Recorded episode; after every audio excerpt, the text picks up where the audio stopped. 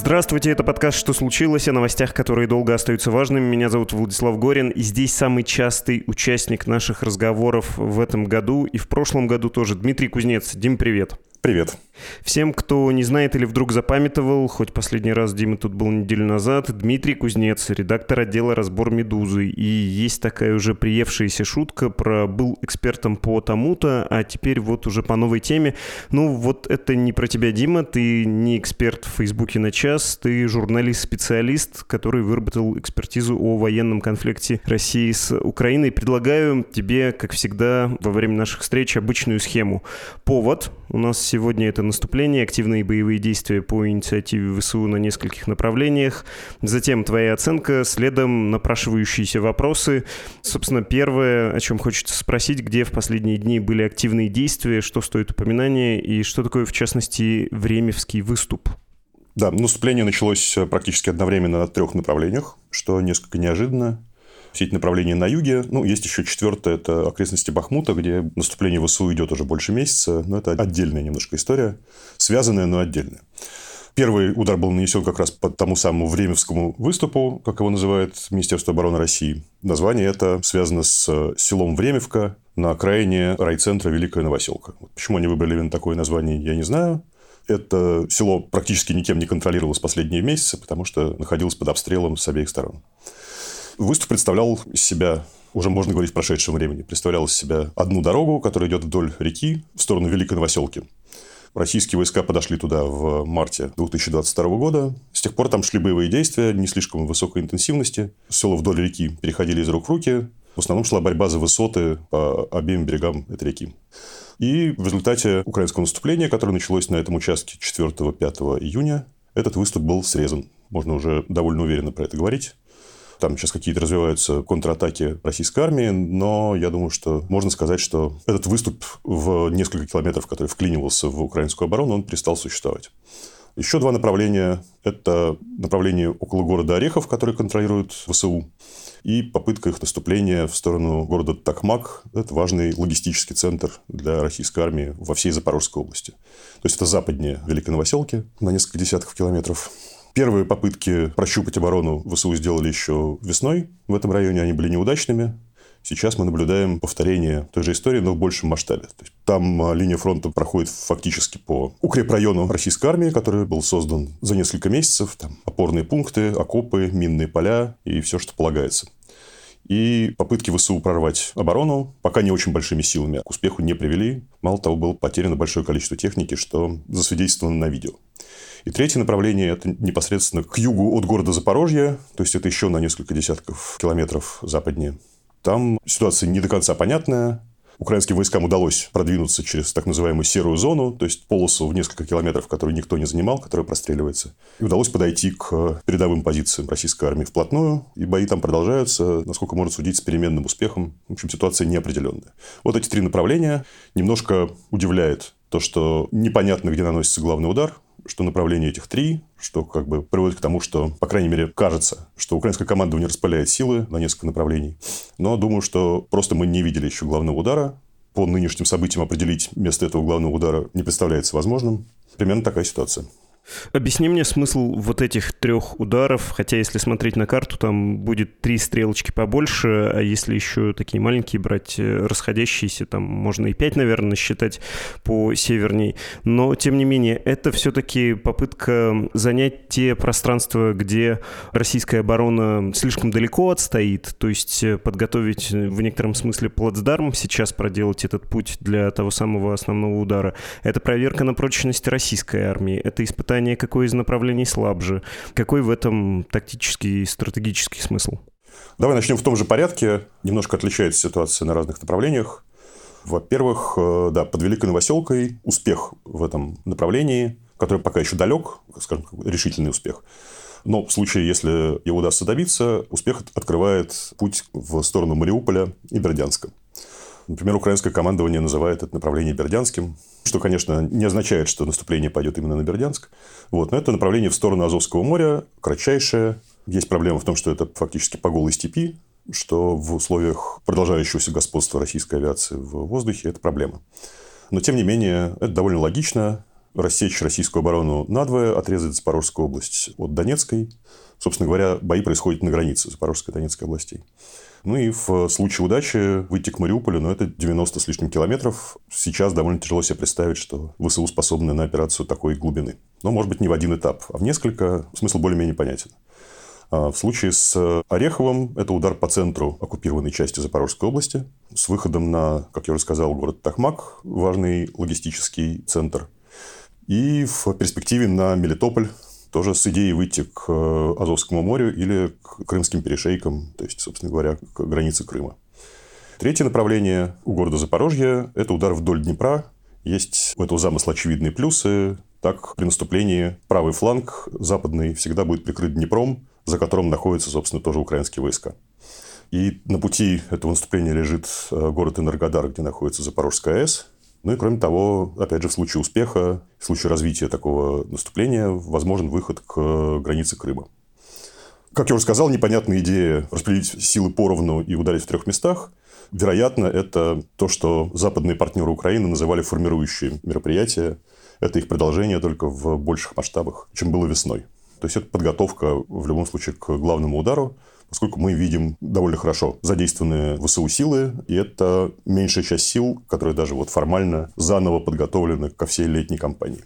Есть большое желание уточнить, потому что Нью-Йорк Таймс довольно осторожно и крайне общо пишет про то, что началось, что украинская армия проверяет таким образом на прочность позиции российских сил и опробует западное оружие. У тебя оценка куда менее осторожная и с большим пониманием логики или с большей гипотезой, что ли, об этой логике. Давай я следующим образом спрошу. Не может ли быть так, что мы наблюдаем менее осмысленные осознанные, что ли, действия, чем нам хотелось бы, что ты видишь логику в действиях, в которых, может быть, ее не так уж и много, что это действительно начало наступления, которого так ждали, и нужно начать, ну вот давайте равными частями здесь, здесь, здесь что-то попробуем, плюс посмотрим, как российская армия на это реагирует, насколько она дееспособна поворотливо, хотя мы с тобой раз э, несколько это обсуждали уже, про то, что это уже не то же самое, что в прошлом году, да, есть численный состав, которого не было прежде, который не позволит Украине, как раньше, продвигаться и так далее, и так далее. Не хочу сильно повторяться, но вот про осмысленность и про план. Ты уверен, у киевского командования план есть? Нет, он, безусловно, есть. Мы можем сказать довольно уверенно, что медленный старт, так его назовем, это часть этого плана. То, что не задействованы все силы сразу, это часть плана. Это совершенно очевидно, потому что если план был бы другой, были бы задействованы более крупные силы. Напомню, что только новых бригад, собранных с нуля фактически. Ну, понятно, что с использованием какого-то костяка других соединений, которые действовали раньше, но это вновь сформированные бригады, их сформировано 20 там, с учетом бригад, которые созданы Национальной гвардией Украины, полицией и так далее. По крайней мере, можно их рассматривать как легкую пехоту с западным же вооружением и так далее. Задействовано сейчас из этих бригад 4 и еще две бригады, которые действовали раньше на других направлениях, и на этом направлении, на самом деле, тоже. Плюс э, какие-то вспомогательные части, отдельные батальоны штурмовые, батальоны операторов дронов и так далее. Вот. То есть можно считать, что каждое из этих направлений это на какие-то советские деньги это фронт, то есть это какие-то регулярные соединения и приданные им средства усиления от этого фронта. У каждого направления примерно одинаковые. Там же присутствуют артиллерийские бригады, которые поддерживают э, огнем. Там же армейская авиация, то есть вертолеты. Все это есть на каждом из направлений. Вот. При этом наполнение этих направлений вот этими самыми регулярными соединениями, оно невелико. То есть задействованы по две, а около Запорожья фактически одна бригада. То есть это небольшие силы по сравнению с тем, что собрано для всей летней кампании. Поэтому мы можем сказать, что да, избран вариант с э, медленным стартом. С чем это связано? С тем, что прощупывают оборону, чтобы ударить там, где тонко, или же главный удар планируется на другом направлении, мы этого не знаем. Собственно, в этом и есть смысл этого планирования, секретности. И, как говорят, то, что там план знают пять человек в Киеве. В этом и есть смысл. Сейчас украинское командование пытается сделать так, чтобы запутать российское командование, заставить его выделить резервы на отражение этих первых атак, задействовать какие-то дополнительные силы с тем, чтобы потом ударить там, где тонко, а выбрано это направление или нет, мы не знаем. Или как раз сейчас идет проверка этой самой тонкости. Понятно. Теперь понятно про медленный старт, что это не проблема, что это замысел. Хорошо, про то, как реагирует э, российское командование и насколько дееспособны российские силы. Ну, собственно, в тексте «Медузы» в сводке было написано, что странное поведение иногда можно видеть. Есть позиции заготовленные, на которые имеет смысл отходить, подготовленные линии обороны, но там происходят долгие бои, не очень организованные отступления и что-то странное. Есть ли у тебя соображение, которым ты рискнешь поделиться, поскольку сочтешь его обоснованным? Кажется, что план состоит в том, чтобы встретить украинское наступление в серой зоне в предполье перед основными позициями, перед первой линией, попытаться нанести максимальные потери, отойти на эту первую линию и держаться за нее, в случае прорыва первой линии перебросить резервы на это направление. План довольно простой, задумать такое довольно очевидно, реализовать сложно, потому что требует хорошего управления, требует железных нервов, чтобы, как я уже сказал, не перебросить резервы не туда, куда нужно, не на направление главного удара.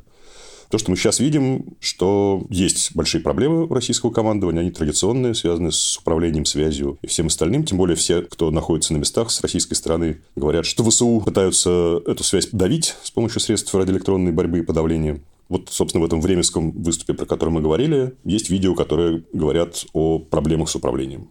Как раз, как кажется, была дана команда об эвакуации этого выступа. Я не берусь это говорить со всей уверенностью. Но эти села были покинуты все практически в один день. Села у реки, про которые я говорил. Но при этом некоторые части небольшие попали в окружение, были взяты в плен российские военнослужащие. Тоже видео такие есть. Но надо понимать, что для российской армии в связи с медленным украинским стартом это тоже самое начало. Пока на каких-то направлениях российская армия хорошо справляется, несет потери, естественно, тоже, но при этом кажется, что все пока идет по плану российскому. Это прежде всего, если говорить про направление города Орехов.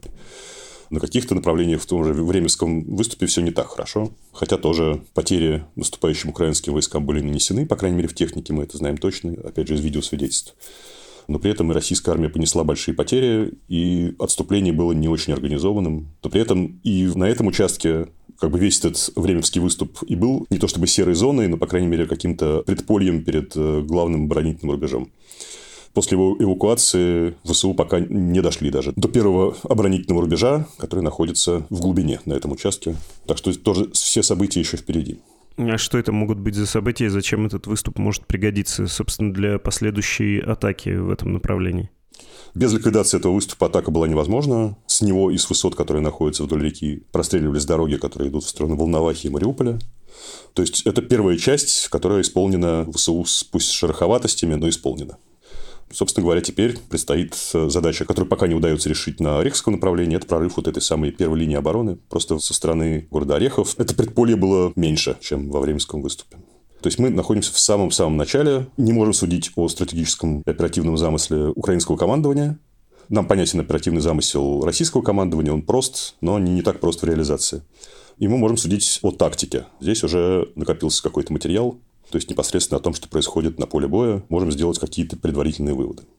Ты все уже сказал существенного о том, что хотел про то, чем украинские силы, украинская армия воюет, какие силы там задействованы. Если нет, то можешь еще добавить, но я бы хотел тебе так посануть. Э, в общем, вопросы из разряда вот пишут и показывают, а не мог бы ты оценить? Потому что очень много пишут и очень много показывают, особенно в России, особенно государственные медиа, собственно, Минобороны это делает. Захваченные танки, Леопард, понятный БМП Брэдли показывают, есть сведения, есть сообщения об уничтожении этой техники, и такие специфические пропагандистские телеграм-каналы делают из этого кровавые мемы. Сообщается о выпадении, об уничтожении самоходной артиллерийской установки «Цезар» не одной, да, иногда это читается как «Цезарь», ну, в общем, французская вот эта техника. Западные аналитики говорят, что вот Брэдли передан был 109, и больше десятка уже потерян, то есть практически десятая часть. Что известно про задействование этой техники? И повторюсь, если ты хочешь чего-то добавить, что тебе кажется важным про то, какими силами Украина сейчас э, воюет, э, самое время. Нам достоверно неизвестно, как западная техника была распределена по бригадам. У нас есть э, слив американских документов, в которых это все было подробно описано, но слив был на начало апреля. Как там сейчас все распределено, мы достоверно не знаем. Мы знаем, что была одна бригада механизированная, у которой на вооружении стояли Брэдли, и была одна бригада, у которой на вооружении стояли танки «Леопард». Действовали они вместе. В принципе, по тактическим знакам на этой технике получается, что это было две бригады, которые действовали совместно. Возможно, какие-то были боевые группы сформированы общие. Это вот все Ореховское направление, если говорить про основные видео с потерями, которые публикуются. Это было несколько неудачных атак. Надо понимать, что в этом районе российская армия, начиная с весны уже, отбивала несколько атак поменьше. Там хорошо оборудованная оборона, там есть полный набор всего, о чем может в этой современной войне обороняющийся мечтать. То есть, есть минные поля обширные, что затрудняет выдвижение техники к передовым позициям. В том числе есть дистанционное минирование. Была показана довольно редкая в российской армии установка дистанционного минирования земледелия. Она выстреливает э, ракеты с минами противотанковыми, которыми засевает поля. Это удобно, когда надо оперативно что-то заминировать, какое-то направление, куда выдвигается техника. Там есть мощная артиллерийская группировка, которая пристрелялась ко всем этим дорогам через минные поля, возможным направлением выдвижения. Там есть мощная группировка дронов, в том числе дронов «Камикадзе», там есть разветвленная сеть окопов, блиндажей, долговременных огневых точек и так далее, вот, которые видны со спутника, нанесены на карты всевозможные. Там есть группировка ударных вертолетов К-52 с противотанковыми ракетами, которые тоже самое активное участие принимают в отражении этого наступления. Поэтому, как заранее считалось, прорыв подобной обороны – это самая сложная часть в любом плане наступления ВСУ. Предполагалось, что после прорыва этой полосы обороны и выхода на оперативный простор механизированными соединениями с танками получится за счет маневра, за счет лучшего управления, лучшей связи, за счет дальнобойной артиллерии, тех же там РСЗО «Хаймарс», удастся нивелировать преимущество России в артиллерии и в авиации. Вот в авиации сложнее, конечно, но тем не менее.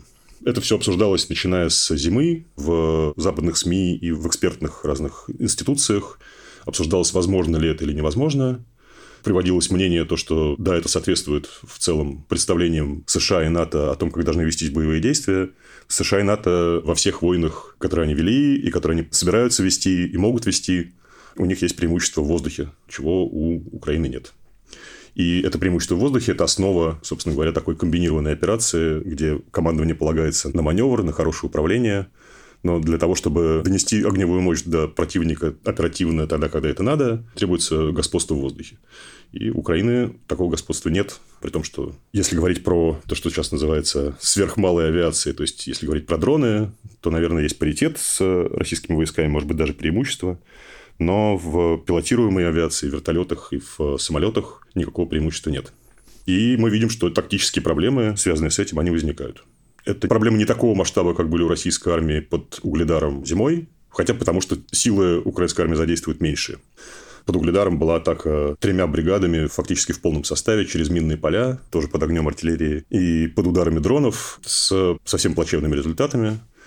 Здесь обошлись меньше кровью и меньшим количеством потерянной техники, но результат тоже пока не обнадеживающий в тактическом плане прежде всего. То есть мы уже знаем, что прорывать такие укрепленные районы украинской армии будет тяжело. Укрепленных районов этих много. Вот. Но надо помнить, что все-таки по-прежнему ставка делается на то, что после прорыва, который где-нибудь обязательно произойдет, украинские войска выйдут на оперативный простор. Ну и, собственно говоря, там начнется самое важное. Мнение о том, что оборона будет где-то прорвана, это практически консенсус, и всякие провоенные российские источники про это говорят, ну и западные, и украинские, само собой.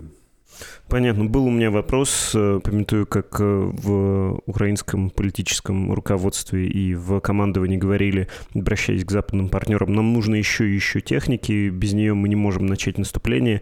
Ты сейчас говоришь, что можно, началось, и вполне есть шанс на успех для украинских сил, если они имеющимися силами, имеющейся техникой попробуют это сделать, прорвать оборону. Я бы предложил к этому вернуться, но у меня есть еще немножко наивный вопрос. Точнее так, мы же с тобой журналисты, и мы должны не переставать, да, как будто изумляться тому, что мы видим, стараться не привыкать.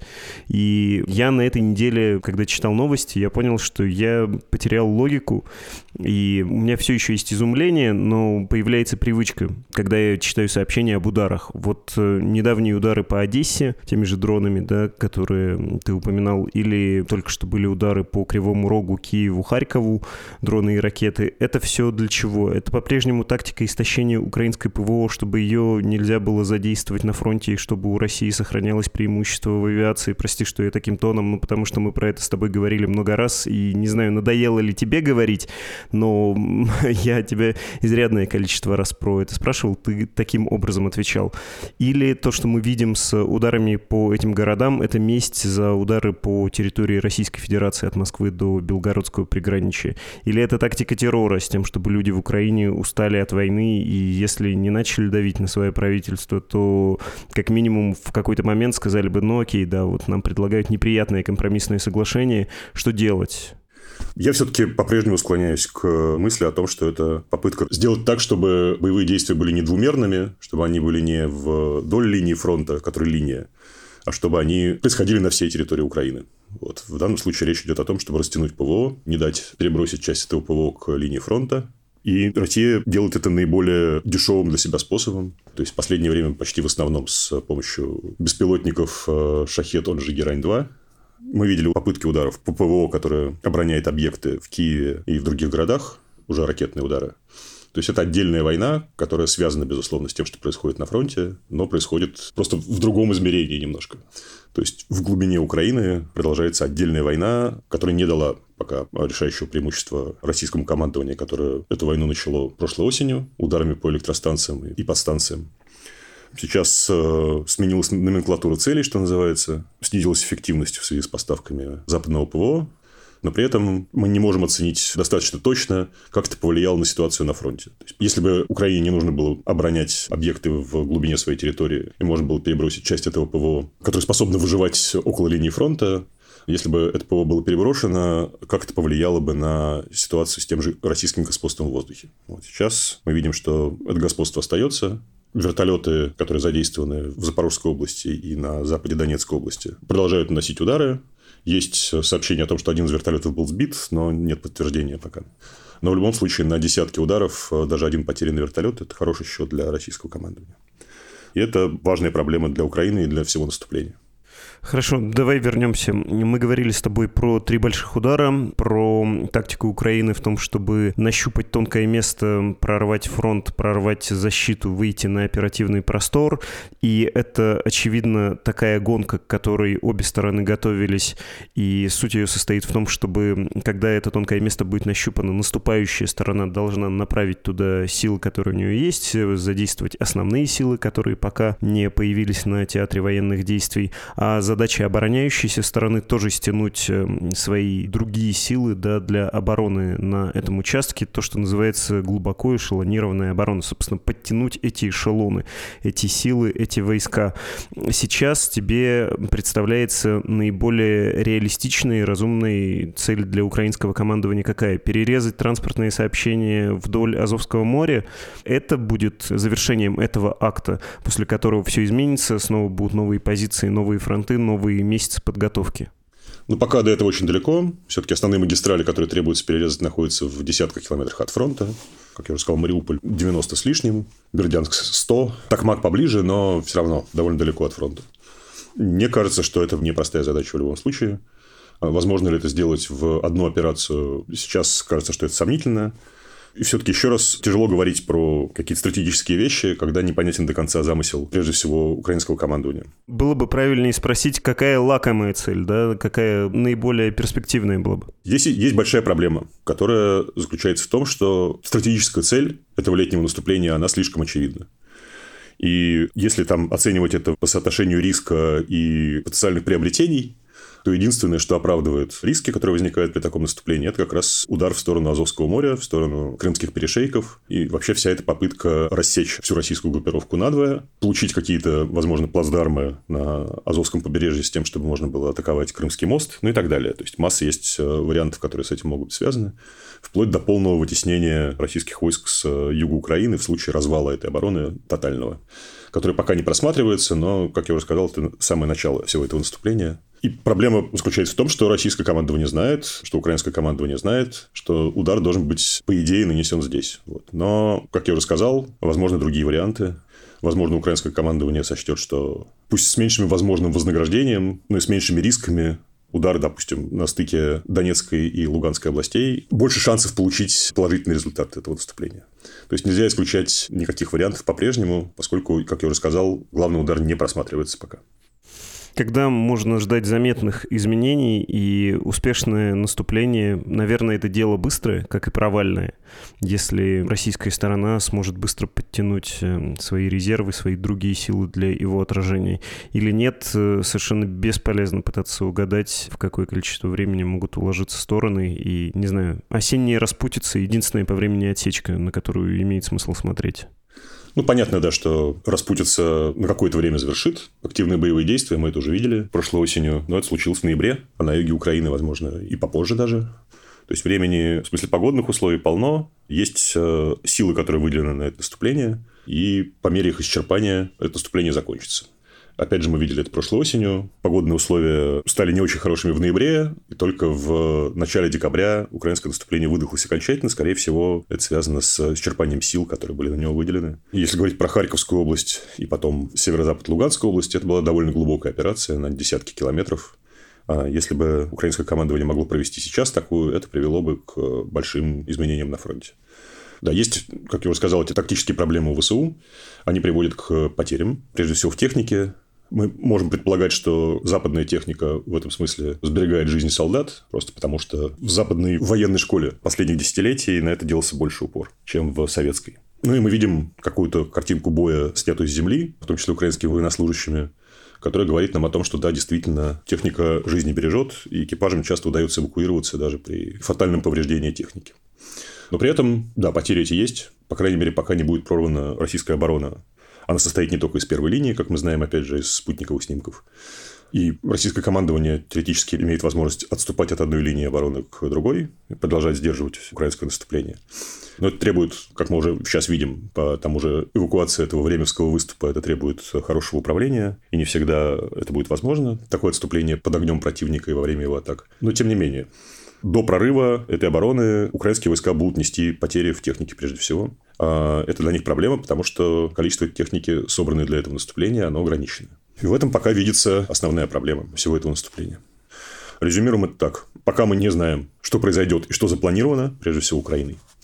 Мы видим то, что, по крайней мере, в статичной обороне на заранее подготовленных позициях российские войска проявляют себя в целом хорошо. Возможно, лучше, чем это представляло большинство экспертов, и, возможно, даже лучше, чем это представляло себе украинское командование. Есть несколько интервью участников этого наступления в западном медиа, в которых эти участники прямо об этом говорят, о том, что видят некий overperformance со стороны российских войск. Но, как я уже сказал, основные события развернутся после того, как будет нанесен главный удар, и, вероятно, российская оборона будет прорвана на одном или нескольких направлениях. И вот тогда мы выясним, готово ли российское командование к ведению маневренных боевых действий. Хорошо, спасибо тебе большое, Дим. Спасибо. Это был Дмитрий Кузнец, редактор отдела «Разбор Медузы» и военный эксперт нашего издания.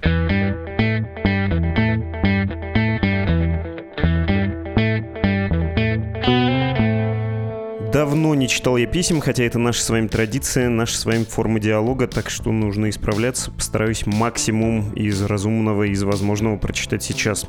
Получил ли я, кстати говоря, на орехи за свою недалекость в непонимании великого учения Стругацких? Я говорю о последнем эпизоде о Z-фантастах, где Стругацкие упоминались. Интрига, узнаем под конец этого прощания. А пока Яков на днях в статье Кларксона и Шаймиева в «Медузе» был подсвечен важный аспект борьбы за будущее России – кстати, с Кириллом Шаймиевым мы о европейском плане для РФ после войны тоже говорили. Есть у нас такой эпизод. Если вы пропустили, очень вам советую.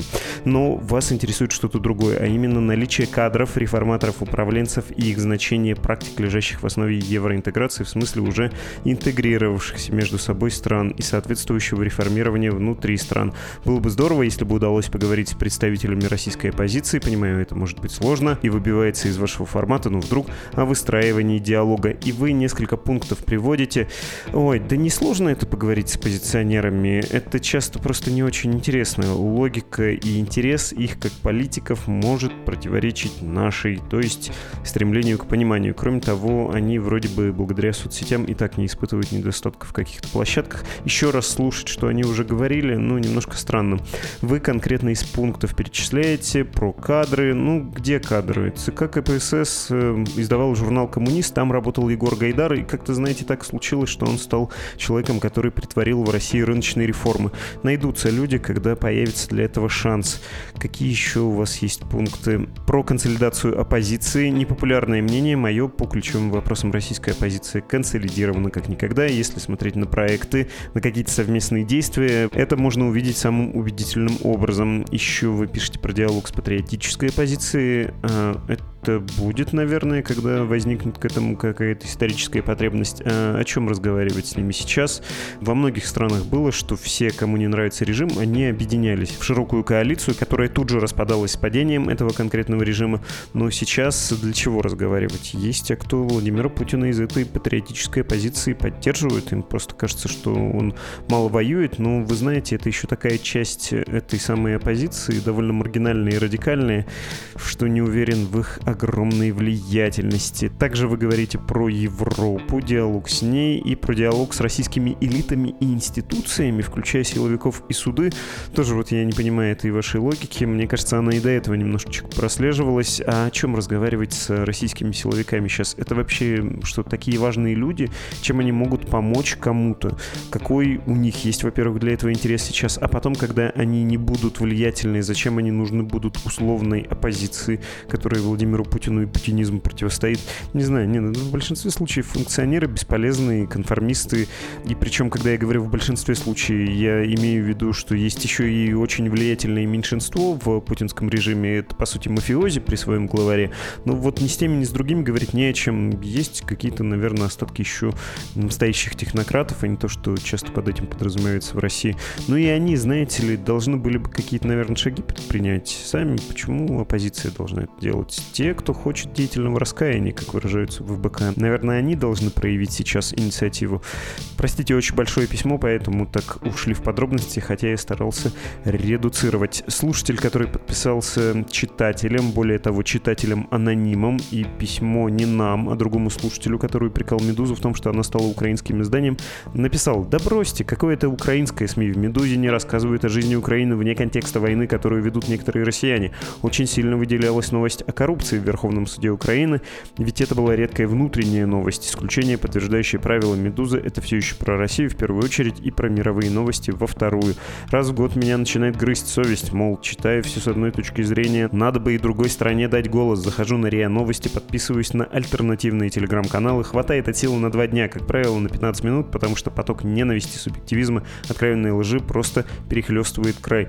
Спасибо, дорогой читатель, слушатель, аноним, мы примерно из тех же посылок исходим исходим. Здорово, что вы это распознаете, что у нас так совпадает с вами. Еще одно письмо. Добрый день, мне 16 лет, сам я из Санкт-Петербурга, но мой круг общения довольно узкий, вся моя семья за войну, я один против. На почве этого у меня постоянные ссоры с родителями, из-за этих ссор я чувствую себя неправильным. Иной раз меня посещают мысли о том, что я действительно не прав, и таких мыслей все больше. Можете подсказать, какие есть варианты выхода из этой ситуации? Просто скоро, наверное, я уже начну смотреть ТВ, так как все тяжелее мне даются эти ссоры.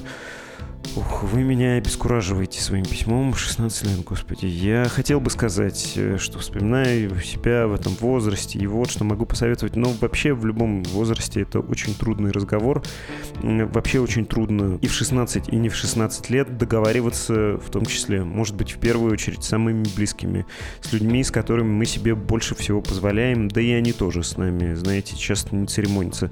Совет, если вам он может помочь, универсальный, попробовать наладить наладить элементарное сожительство. Я не говорю про любовь, понимание, еще что-то такое сложное, идеалистичное, может быть. Но вот простой треп, разговор человеческий за вечерним чаем с обходом конфликтных тем, вообще попытка мирно жить, сосуществовать, а не вести постоянную войну, как-то пытаться объединяться базово. Наверное, в этом состоит стратегия. Вы, родители, ну, хорошие ведь люди, хотите друг другу добра. И можно, наверное, попробовать проявить друг другу примерно столько же взаимного взаимного великодушия, нетребовательности, сколько мы без труда позволяем себе проявить какому-нибудь спутнику в поезде, к таксисту, к коллеге, к соученику. Типа, да-да, ну, знаешь, давай о другом, давай не о войне. Я по-другому на это смотрю, ну что нам драться, что ли, или ссориться? Давай не будем. Мы с тобой уважаем, любим друг друга. Пойдем чайку выпьем. И я понимаю, насколько тяжело это сделать и насколько легко это все посоветовать. Другое письмо, точнее несколько, несколько писем было про ГЭС, про плотину, которая была разрушена или разрушилась. Никита Георгий и вот письмо без подписи. Все они об этом. У многих из вас близкие мысли. Я процитирую только фрагмент из одного сообщения, ладно? Я не эксперт и ни в коем случае не хочу ставить под сомнение аналитику Дмитрия, имеется в виду Дмитрий Кузнец, который у нас был в подкасте про это. К тому же аргументы того, что подрыв плотины мог быть выгоден и Украине, вполне убедительные, однако и вы привели весомый аргумент про беженцев, тем более, что версия такой логики по наводнению Европы беженцами уже звучала в прошлом году. Но в то же время нельзя забывать советский опыт времен Великой Отечественной войны, когда, отступая на первых этапах войны, советские солдаты сдавали территорию, оставляли технику и оружие, эвакуируя людей, вырезали скот и жгли деревни, пытаясь не дать германской армии закрепиться. Не думаю, что это потеряло актуальность, тем более, что мы живем в абсолютно хтонической рациональной мамлеевщине, и не стоит рассуждать с позиции нормальных людей о действиях людей ненормальных. Вообще, я хотел написать о другом, о своем, таксистском в кавычках, но новость о разрушении ГЭС просто раздавила. Вчера утром я испытывал те же самые чувства, что и 24 февраля 2022 года, и после публикации фото из Бучи. Даже если окажется, что ВСУ частично виноваты в разрушении ГЭС, все нормальные люди прекрасно понимают, кто виноват в происходящем на самом деле. Я не знаю, как жить с этим. Ох-охо, ну, по порядку. Во-первых, мне кажется, не очень релевантным предыдущий опыт, в том числе опыт Второй мировой войны, не всегда соотносится с тем, что мы сейчас видим, и не стоит делать таких смелых обобщений. Про аргументы за то, кто это сделал, тут вообще надо просто, наверное, знать, кто это был, иначе это бесконечный разговор, но вы слушали эпизод, и вы знаете, что мы как-то осторожно попытались все-таки это чертить с Дмитрием Кузнецом. А что касается тезиса, кто все это начал, тот в конечном счете и виноват, я тут с вами абсолютно согласен.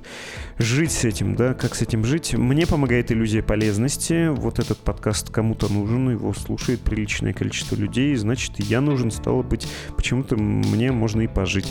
Но психоаналитик вам, наверное, сказал бы что-то другое, например, про внутреннюю уверенность, то есть про внутреннее понимание, что вы ценны и важны, что это необходимая штука. Ну, а правда, вы же важны, вам ведь это говорили уже, мама точно говорила в детстве, когда когда желала спокойной ночи, или ставила на стол перед вами тарелку, даже если не произносила ни слова, она же это имела в виду. Многие вам в течение вашей жизни наверняка говорили, как вы для них важны, может быть, повторюсь, не произнося это буквально. Если не говорили, я вам напоминаю, вы крайне важны, пожалуйста, не отчаивайтесь. Другое письмо. Николай про пожары предлагает сделать эпизод. Да, как вы правильно замечаете, это глобальная новость, но а, далековато от нашей аудитории, во-вторых, горит нынче все, то Австралия, то Сибирь, то Калифорния, Калифорния и круглый год. Много про это, как будто сказано было в последние годы. Не решимся, не будет такого выпуска. Так, ну еще остаются письма, но нужно завершать. И, конечно, нужно ответить на вопрос, э, надавали мне по щам за то, что я нелестно отозвался о Стругацких, не проявил должного пиетета. В комментариях на YouTube вообще навалили снег за шиворот. И что я не читал, а если читал, то не понял, а если читал и понял, то не перечитывал, например, «Град обреченных».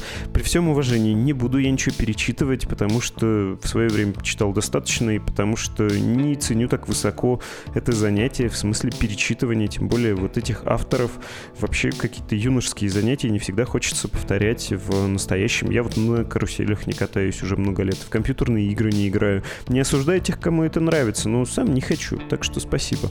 Если говорить про письма, то Алексей написал. Обычно я с большим интересом слушаю, что случилось, и мне нравится его ведущий Владислав Горин, но сегодня в подкасте о Z-фантастике вы говорили примерно следующее следующее, что не удивились тому, что многие нынешние Z-писатели числят своими учителями Стругацких, так как последние одобряли тоталитарные подходы прогрессоров. Пожалуйста, прекратите говорить ерунду про Стругацких. Это уже не первое негативное упоминание братьев в ваших подкастах. Если вы в молодости не поняли, о чем писали эти великие писатели, то лучше об этом скромно молчать или хотя бы расспросить вашего сегодняшнего гостя. Именно это делает хороший ведущий. А я вас считаю очень хорошим ведущим. Алексей, говорите как Дон Рэба. Простите за дурацкую дурацкую шутку. Нет, вообще спасибо за совет. Я просто не очень понял критерии ерунды. Размытый критерий ерунды, которую не стоит говорить. Если это то, что вам не нравится, я никогда не угадаю. Если я просто дурачок, ну тут я тоже довольно не властен. Буду, конечно, сдерживаться, но, если честно, чувствую за собой право на собственное мнение тоже.